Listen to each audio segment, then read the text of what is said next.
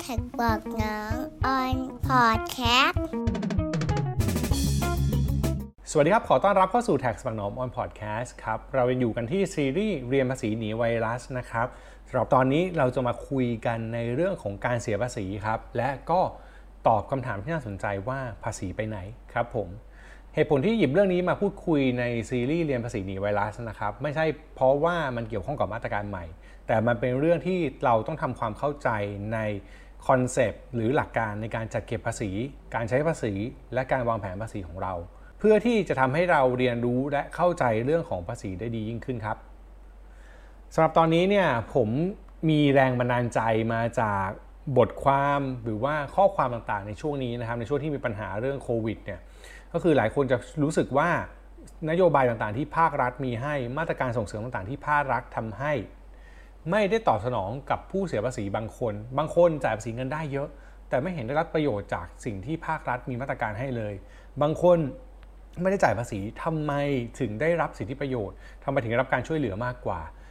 เราจะมาทำความเข้าใจในเรื่องนี้กันนะครับ หลายคนจะพูดว่าเฮ้ยคนที่เสียภาษีเงินได้คือคนที่จ่ายภาษี แต่ความเป็นจริงแล้วถ้าเราย้อนไปดูนะครับบทความเก่าๆ หรือย้อนไปดูข้อมูลเก่าๆ เนี่ย ผมย้อนไปในปี 2556 นะครับ ในเว็บไซต์ของประชาไทยเนี่ยอาจารย์ผาสุกพงษ์ภัยจิตเคยเขียนบทความไว้นะครับ เรื่องว่าคนไทยเสียภาษีทุกคน และคนรวยไม่ได้มีภาระภาษีสูงกว่าคนจนมากนะักโดยสรุปนะครับของบทความนี้ก็คือเขาจะอธิบายว่าภาษีในประเทศไทยมีกี่ประเภท มีการจัดเก็บจากแหล่งไหนบ้าง แบบไหนยังไงบ้าง แต่ภาพรวมที่บทความนี้สรุปก็คือว่าคนไทยทุกคนเสียภาษี แม้ว่าจะไม่เสียภาษีเงินได้ เพราะรายได้ไม่ถึงเกณฑ์ที่ต้องเสียภาษี แต่ยังต้องเสียภาษีทางอ้อม ในรูปแบบภาษีมูลค่าเพิ่ม ภาษีสรรพสามิตและอื่น ๆ ด้วย บทความนี้ยังไปเก็บข้อมูลมาต่อบอกว่าภาระภาษีสำหรับกลุ่มคนเนี่ยคนจน คนชั้นกลาง คนรวยเนี่ยต่างกันแค่ไหนนะครับ งานศึกษาเนี่ยเป็นงานศึกษาของดรชัยรัตน์ที่ใช้ข้อมูลปี 2531 41 และ 52 เป็นข้อมูลเก่านะครับ แต่ว่าผมคิดว่าน่าสนใจตรงนี้ก็คือว่ากลุ่มคนที่มีรายได้ต่ำสุดร้อยละสิของประเทศ ก็คือรายได้คนระดับที่มีรายได้ ต่ำเลยเนี่ยรับภาระภาษีโดยรวมสูงถึง 18%พอเทียบกับกลุ่มรายได้ปานกลางนะครับ กลุ่มชั้นคนชั้นกลางที่มีรายได้ระดับกลางเนี่ยอยู่ที่ 18.2%แล้วก็คนรวยที่สุดนะครับ จะรับระดับภาษีที่ร้อยละ27 นั่นแปลว่าในระบบเนี้ยของประเทศเราที่ผ่านมาแล้วกันที่ย้อนอดีตไปเนี่ยคนรวยเสียภาษีมากกว่าคนจนใช่ แต่ว่าในกลุ่มคนจนกับคนชั้นกลางเนี่ย มีภาระภาษีที่ใกล้เคียงกันมาก ซึ่งถ้าคุณมีรายได้ต่ำที่สุดในเกณฑ์ไม่ถึงร้อยละสิบเนี่ยของประเทศนี้เนี่ยคุณก็อาจจะไม่ควรเสียภาษีเยอะขนาดนั้นหรือเปล่า นี่คือสิ่งที่บทวิจัยนั้นตั้งคำถามนะครับ รวมถึงอีกประเด็นหนึ่งที่เนื้อหาของบทความนี้น่าสนใจก็คือว่า ในกลุ่มคนที่เสียภาษีเงินได้ หรือยื่นภาษีรายได้ส่วนบุคคลเนี่ยยังมีจำนวนมากที่หลีกเลี่ยงภาษีอยู่ นั่นคือสิ่งที่ภาครัฐต้องจัดการ แล้วก็หาวิธีการที่จะจัดเก็บภาษีอย่างทั่วถึงและเป็นธรรม โดยสรุปของบทความเป็นแบบนี้นะครับ ซึ่งบทความอย่างที่บอกไปเขียนตั้งแต่ปี 2556 แล้ว ตอนนี้เราอยู่ในปี 2563 แน่นอนว่าผ่านมา 7 ปี เราจะเห็นว่านโยบายของภาครัฐพยายามจะเก็บภาษีคนที่หลีกเลี่ยงมากขึ้นแท็กบอกน้องออนพอดแคสต์อะละครับ ทีนี้เรามาคุยถึงประเด็นกันต่อ เวลาพูดถึงภาษีเนี่ยหลายคนจะเข้าใจมาก มาก ๆ เลยอะน่าจะคิดถึงนะครับ ในคนทั่วไปจะเข้าใจคำว่าภาษีเงินได้เป็นหลัก ก็คือเราเป็นบุคคลธรรมดาเราทำงานเราต้องจ่ายภาษีให้กับรัฐ แต่ความเป็นจริงแล้วภาษีไม่ได้มีแค่นั้นนะครับ ภาษีมีมากมายหลายตัวมากเลย อย่างเช่น ถ้าเป็นพูดแค่ภาษีของกรมสรรพากรหรือประมวลสรากรเนี่ย เราก็จะเห็นว่านอกจากภาษีเงินได้แล้วจะมีตัวหนึ่งที่คนมาถกเถียงกันคือภาษีมูลค่าเพิ่ม ภาษีมูลค่าเพิ่มเนี่ยมันเก็บจากการซื้อสินค้าและบริการ เวลาเราไปซื้อของตามร้านสะดวกซื้อต่างๆ หรือร้านค้าหรือห้างสรรพสินค้าที่เขาอยู่ในระบบภาษีมูลค่าเพิ่ม ทุกเงินทุกบาทที่เราจ่ายไป เพื่อให้ได้สินค้าชิ้นนั้นมาเนี่ยมันจะมีภาษีมูลค่าเพิ่มปนอยู่ในนั้นคือ 7%ของชิ้นหนึ่งเนี่ยในราคาที่เราต้องจ่ายเราจ่ายภาษีไปแล้วครับ ซึ่งภาษีตรงนี้คือภาษีมูลค่าเพิ่ม หลายคนก็จะสงสัยว่าอ้าวเราจ่ายภาษีมูลค่าเพิ่มถือว่าเป็นภาษีที่จ่ายได้ไหม โดยหลักการการเก็บภาษีของประเทศครับถือว่าเป็นการจ่ายภาษีทางหนึ่งอยู่แล้ว เป็นภาษีทางอ้อม ซึ่งคำว่าภาษีทางอ้อมตรงนี้มันเป็นภาษีที่ผู้ผลิต หรือเจ้าของสินค้าและบริการเนี่ยสามารถผลักภาระให้กับผู้บริโภคได้ และคนที่เสียมากที่สุดก็คือผู้บริโภคหน่วยสุดท้ายอย่างเรา เราเป็นคนทั่วไปที่ไปซื้อของเนี่ยของบวกแวด7%ผู้ผลิตหรือคนขายสินค้าให้เราเนี่ยเขาเก็บ 7%จากเราไป เขาไม่ได้เอามาเป็นรายได้เขาถูกไหมครับ แต่เขาไปส่งให้กับสัมภาระแล้วเขาก็ มีการจ่ายภาษีมูลค่าเพิ่มให้กับคนที่เขาไปซื้อของมาก่อนหน้า ส่วนต่างที่เขาเอาไปจ่ายเนี่ยเขาก็จะนำส่งให้กับกรมสรรพากร ผมยกเป็นตัวอย่างแบบนี้เพื่อให้ไม่งง บริษัท A ไปซื้อของมา 100 บาท 100 บาทคือราคาสินค้า แต่ถ้ามีแวดก็คือเป็น 107 บาทถูกไหมครับ บริษัท A เอาสินค้าเนี่ย107 บาทเนี่ยที่มีแวดอยู่ 7 บาทเนี่ยมาผลิต ส่งให้กับคนมาขายต่อคนทั่วไปอย่างเรา ผมเดินไปซื้อของชิ้นนี้ บริษัท A ซื้อของต้นทุนมาร้อยหนึ่งเอามาผลิตทำทุกอย่างเสร็จแล้วขายในราคา 200 200 นี้บริษัท A บอกว่ายังไม่รวมภาษีมูลค่าเพิ่ม ดังนั้นถ้าบริษัท A จะรวมภาษีมูลค่าเพิ่ม ก็จะกลายเป็น 214 บาท นั้นซื้อของมา 100 มีแวด7บาท ขายของไป 200 มีแวด14 บาท 7 บาทเรียกภาษีซื้อครับ 14 บาทเรียกภาษีขาย 2 อันนี้แตกต่างกันยังไง ในหน้าที่ของบริษัท A ก็คือเอา 14 บาทที่เก็บมาได้เนี่ยไปหักกับ 7 บาท ส่วนต่างคือ 7 บาทตรงเนี้ยเอาไปส่งกรมสรรพากรเป็นภาษีมูลค่าเพิ่ม อันนี้คือแวดที่บริษัท A ต้องส่งสรรพากร ในแง่ของคนจ่ายเงินอย่างเรา เราจ่ายเงินทั้งหมดคือ 200 บวกกับแวด14 บาท ทั้งหมดเท่ากับ 214 บาท มันถูกรวมภาษีมูลค่าเพิ่มไว้อยู่แล้ว เพราะว่าในระบบการซื้อขายสินค้าของประเทศเรานะครับจะเป็นราคารวมภาษีมูลค่าเพิ่มเป็นหลัก ในบางประเทศจะเป็นราคาไม่รวมภาษีมูลค่าเพิ่มก็จะมีการบวก7%อีกต่างหาก หรือบางทีคุณไปทานข้าวร้านอาหาร ในบางครั้งราคาอาหารยังไม่รวมภาษีมูลค่าเพิ่ม ก็จะระบุไว้ในเมนู เมื่อคุณราคามาแล้ว คุณจะต้องถูกเสียแวดอีก 7%ด้วย อันนี้คือหลักการทั้งหมดก่อนทีนี้หลักการตรงนี้คืออะไร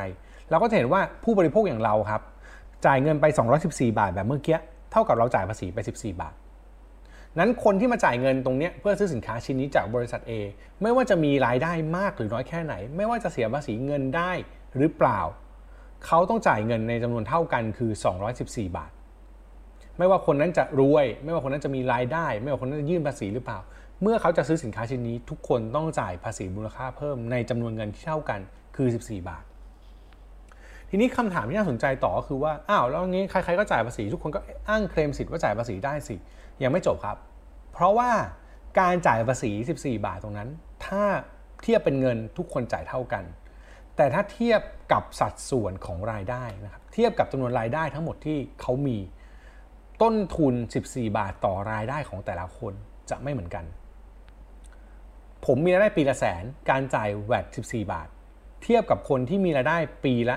10,000 กับการจ่ายแวด14 บาท 14 บาทคือเงินเท่ากัน แต่ถ้าเทียบกับสัดส่วนของรายได้ คนที่มีรายได้น้อยจะเสียภาษีมูลค่าเพิ่มมากกว่า ในสัดส่วนนะครับแยกกันก่อนนะครับหลายคนจะทะเลาะกันจะโมโหจะบอกว่าเฮ้ยก็จ่ายเงินเท่ากัน 14 บาท เงินเท่ากันคือ 14 บาท แต่สิ่งที่ไม่เท่าคือเมื่อคุณไปเทียบกับสัดส่วนของรายได้ ถามว่าทำไมต้องเทียบกับสัดส่วนของรายได้ เทียบเพื่อให้เห็นจำนวนภาษีต่อหน่วย หน่วยหนึ่งที่มันเท่ากัน จะได้เห็นภาพชัดเจนว่าแต่ละคนแบกต้นทุนไม่เหมือนกัน ถ้าพูดให้มันลึกกว่านั้นครับลองมาคิดกันต่อครับ คนรวยบางคน คนที่มีรายได้บางคน สามารถที่จะซื้อของในราคาที่ถูกกว่าได้ ตัวอย่างที่ยกตัวอย่างกันบ่อยๆคือทิชชู่ คนจนซื้อทิชชู่ได้ทีละหนึ่งม้วน คนรวยซื้อทิชชู่ได้ทีละหนึ่งแพ็คหนึ่งม้วนกับหนึ่งแพ็คสิ่งที่ต่างกันคือ1ม้วนราคาราคาต่อม้วนของสินค้าแพ็คหนึ่งเนี่ยจะต้องถูกกว่าราคา ขายเป็นหน่วยปลีกย่อยถูกไหมครับ เวลาไปซื้อทิชชู่จะเห็นว่าซื้อ 6 แถม 2 อะไรแบบนี้นั้นคนที่มีโอกาสซื้อของที่แพงกว่า หรือจ่ายเงินมากกว่า แน่นอนเขายังจ่ายแวดมากกว่านะครับในจำนวนเงิน เพราะว่าเขาซื้อของในมูลค่าที่มากกว่า แต่พอคิดมาเป็นมูลค่าภาษีมูลค่าเพิ่มเนี่ยต่อหน่วยสินค้าแล้ว ต่อทิชชู่หนึ่งแพ็คหนึ่งม้วนเหมือนกันเนี่ยคนจนก็ยังจ่ายมากกว่าอยู่ดี เพราะคนจนซื้อทิชชู่ได้ทีละม้วน อย่าลืมนะครับ เราพูดกันไม่ใช่ที่จำนวนเงินนะครับ ผมเน้นอีกทีนะ เราพูดกันในแง่ของจำนวนต่อนหน่วย นี่คือเหตุผลหลายเหตุผลที่นักวิชาการหลายท่าน บทความบทวิจัยต่างๆ พูดถึงเรื่องนี้ว่าคนจนต้องแบกภาระภาษีมากกว่า และเป็นคำถามที่น่าสนใจว่า ในเมื่อเขาแบกภาษีมากกว่าแบบนี้เขาควรได้รับสิทธิประโยชน์มากกว่าหรือเปล่าแท็กบอกน้องออนพอดแคสต์คำตอบที่น่าสนใจของเรื่องนี้นะครับ อยู่ที่ ตรงไหน เราต้องกลับมาที่นิยามคำว่าภาษีก่อน ภาษีคือสิ่งที่รัฐเก็บจากคนทุกคนในประเทศนี้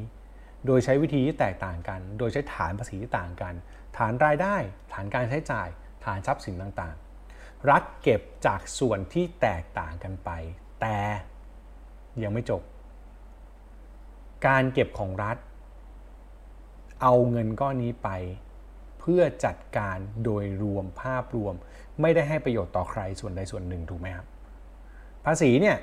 เราโดยหลักการนะเราไม่พูดถึงเรื่องแบบเอ้ยนักการเมืองไม่พูดถึงเรื่องงบประมาณไม่พูดถึงอะไรไม่พูดถึงกระทรวงไหนๆเราพูดถึงคอนเซปต์ของภาษีก่อนภาษีคือสิ่งที่การเก็บจากประชาชน เพื่อไปพัฒนาประเทศดังนั้นประชาชนทุกคนอาจจะเสียภาษีมากหรือน้อย แตกต่างกันตามมุมมองของรัฐที่รัฐมองว่าจะเก็บแบบไหน แต่ท้ายสุดแล้ว สิ่งที่รัฐต้องทำคือเอาเงินทั้งก้อนนี้ไปลดความเหลื่อมล้ำไปสร้างประโยชน์ให้กับคนในประเทศ ไปสร้างโอกาสให้คนที่มีโอกาสได้รับน้อยกว่ามีโอกาสมากขึ้น นี่คือเป้าประสงค์หรือจุดหมายของภาษีนะครับ อันนี้คือในมุมมองของผมนะ ผมว่าถ้าเราทำความเข้าใจเรื่องนี้ก่อน เราก็จะไปต่อได้ง่าย ดังนั้นคำถามที่บอกว่าเฮ้ยแล้วอย่างนี้ถือว่าคนจนจ่ายภาษีคนรวยจ่ายภาษีคนได้รับประโยชน์มากกว่าหรือเปล่า คำตอบคือ ภาษีเป็นสิ่งที่ไม่สามารถคาดหวังประโยชน์ตั้งแต่แรกครับโดยนิยามของมันดังนั้นคุณจ่ายภาษีมาก คุณอาจจะได้รับสิทธิประโยชน์น้อยกว่าคนหลาย ๆ คน ที่จ่ายภาษีน้อยกว่าคุณ เพราะคุณไม่ได้ใช้ หรือประโยชน์นั้นอาจจะตกไปที่คนอื่นที่รัฐมองเห็นว่าควรจะช่วยเหลือมากกว่าคุณนี่คือดุลพินิจของรัฐ ดังนั้นถ้าเราจ่ายภาษี เราจะบอกว่าคาดหวังไม่คาดหวังเนี่ย อันนี้แล้วแต่ความรู้สึกของคน ผมไม่ได้บอกว่าเรามีความรู้สึกต่อเรื่องนี้ไม่ได้นะครับ เรามีความรู้สึกต่อเรื่องนี้ได้ และสิ่งสำคัญที่เราต้องให้ความสำคัญกับเรื่องนี้ คือการตรวจสอบการใช้ภาษีของรัฐพอพูดถึงการตรวจสอบเนี่ยผมมีเว็บไซต์มาแนะนำนะครับวันนี้ฟังดูใครลองไปเซิร์ชดูอ่านข้อมูลเพิ่มเติมก็ได้นั่นคือเว็บไซต์ภาษีไปไหนครับเว็บไซต์ภาษีไปไหนเนี่ยจะบอกว่ารายได้จากการจัดเก็บของรัฐบาลทั้งหมดเนี่ยในแต่ละปีงบประมาณมาจากไหนบ้าง และรัฐบาลเนี่ยเอาไปใช้จ่ายในงบประมาณแบบไหนยังไงบ้าง ให้กับกระทรวงไหนเท่าไหร่ ให้กับแต่ละโครงการแบบไหนมีจัดซื้อจัดจ้างอะไรบ้าง ถ้าอยากรู้ข้อมูลเนี่ยเข้าไปดูเว็บไซต์ภาษีไปไหนได้เลย วันนี้อัดพอดแคสต์เนี่ยคือในช่วงเดือนเมษาแต่ข้อมูลตรงนี้อัปเดตจนถึงณสิ้นเดือนกุมภาปี 2563 แล้ว ซึ่งผมคิดว่าก็ถือว่าเป็นการอัปเดตข้อมูลที่ทันสมัยระดับหนึ่งนะครับทันต่อเวลาระดับหนึ่ง ไปนั่งดูข้อมูลได้ครับ เราจะเห็นว่าการเก็บภาษีส่วนใหญ่ของประเทศเราเนี่ยภาษีหลักๆ ที่ได้มาคือได้มาจากกรมสรรพากร และภาษีที่เก็บได้มากที่สุดของกรมสรรพากรคือภาษีมูลค่าเพิ่ม ดังนั้นมันก็ยังตอบคาถามอยู่ว่าภาษีมูลค่าเพิ่ม คือภาษีที่คนต้องจ่ายเป็นส่วนใหญ่ของประเทศนี้ และไม่ได้เลือกว่าคนที่จ่ายคนนั้นจะเป็นคนที่มีการเสียภาษีเงินได้หรือเปล่าแท็กบอกน้องออนพอดแคส เรามักจะเคยได้ยินคำว่าการเสียภาษีคือหน้าที่ของคนไทยทุกคนใช่ไหมครับ แต่พอพูดเป็นหน้าที่ปับ๊บมันก็มีความรู้สึกว่าทำไมต้องเป็นหน้าที่ด้วย และมันทำให้เกิดการหนีการหลีกเลี่ยงภาษีตามมา ดังนั้นในมุมผมแล้วกันนะครับ ผมว่าคำว่าหน้าที่เนี่ยมันเป็นเรื่องที่คนเต็มใจทำถ้าเกิดมองเห็นผลลัพธ์ของการเสียภาษีที่เกิดประโยชน์ที่จับต้องได้ และได้อะไรที่เป็นรูปธรรมกลับมาที่ชัดเจนมากขึ้น เราปฏิเสธไม่ได้ครับว่าภาษีอากรเป็นแหล่งเงินได้สำคัญของรัฐครับงบประมาณของรัฐทั้งหมดที่ใช้จ่ายได้นั้นมาจากภาษีของประชาชน แต่การเสียภาษีของประชาชนควรจะได้รับการตรวจสอบที่ดีกว่านี้ และประชาชนมีสิทธิ์ที่จะได้รับการตรวจสอบที่ดีกว่านี้ นี่คือสิ่งสำคัญที่อยากฝากไว้สำหรับพอดแคสต์ในตอนนี้ครับ ท้ายสุดแล้วโดยโดยสรุปสำหรับเรื่องนี้ครับ ไม่ว่าคุณจะเสียภาษีแบบไหน ภาษีเงินได้ ภาษีมูลค่าเพิ่ม ภาษีนิติบุคคล หรือภาษีอะไรก็ตาม หรือแม้แต่ภาษีสรรพสามิตคุณเป็นหนึ่งในคนไทยที่ต้องเสียภาษีครับ เราปฏิเสธไม่ได้ว่าในชีวิตที่เราอยู่ในประเทศนี้ เราต้องเสียภาษีแน่ ๆ ทางใดก็ทางหนึ่ง ไม่ทางตรงก็ทางอ้อม สิ่งที่เราต้องทำความเข้าใจในตอนนี้ก็คือว่า การเสียภาษีของเรา เป็นหน้าที่ ดังนั้นเมื่อเราทุกคนมีหน้าที่ต้องเสียภาษี สิ่งที่เราต้องเรียนรู้เพิ่มเติมคือ เราจะวางแผนและจัดการภาษีของเราอย่างไร ให้ถูกต้อง และไม่มีปัญหาตามมา ในขณะเดียวกันเราควรจะต้องเรียนรู้และพยายามที่จะตรวจสอบ ว่ารัฐใช้ภาษีของเราอย่างไร เพื่อให้ประโยชน์ทุกอย่างกลับมาเป็นรูปธรรมมากที่สุดครับ ถ้าชอบฟังพอดแคสต์แบบนี้ก็อย่าลืมติดตามไทยปักน้อมออนพอดแคสต์ในทุกแอปพอดแคสต์ที่คุณฟังอยู่ครับแล้วก็อย่าลืม ไลค์เมนต์แชร์หรือเป็นกำลังใจให้ทำพอดแคสต์แบบนี้ต่อไปครับสำหรับวันนี้ต้องลาไปก่อน สวัสดีครับ บอกน้องออนพอดแคสต์